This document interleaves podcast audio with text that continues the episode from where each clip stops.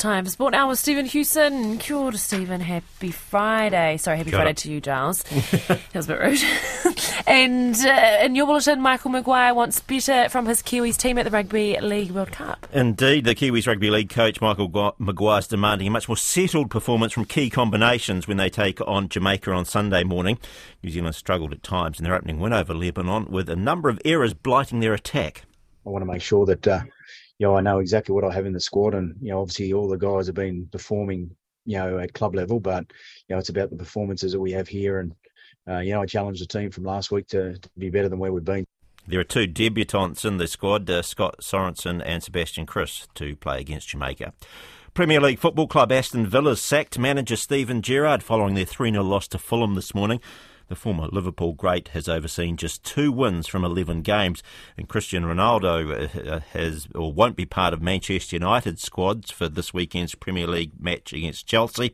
Ronaldo was left on the bench before the end of their recent win over Tottenham and uh, left the match early and has been left out of the match or squad for Chelsea for disciplinary reasons. Coco Gauff's become the youngest player since Maria Sharapova in 2005 to qualify for the WTA finals in singles. The 18 year olds also achieved the rare feat of qualifying for the season ending finals in both singles and doubles. Two time NBA champion and former league most valuable player Kevin Durant has become the latest high profile athlete to buy a Major League Pickleball expansion team. Other owners and partners include four time NBA champion LeBron James, Super Bowl winning quarterback Tom Brady, and former tennis world number one Kim Clijsters. Pickleball is a fast paced paddle sport similar to tennis and badminton, though it's played on a smaller court with a net using a perforated plastic ball. And Hans Niemann, the teenage American grandmaster at the centre of an alleged cheating scandal, is suing world champion Magnus Carlsen, online platform chess.com, and others for slander and libel.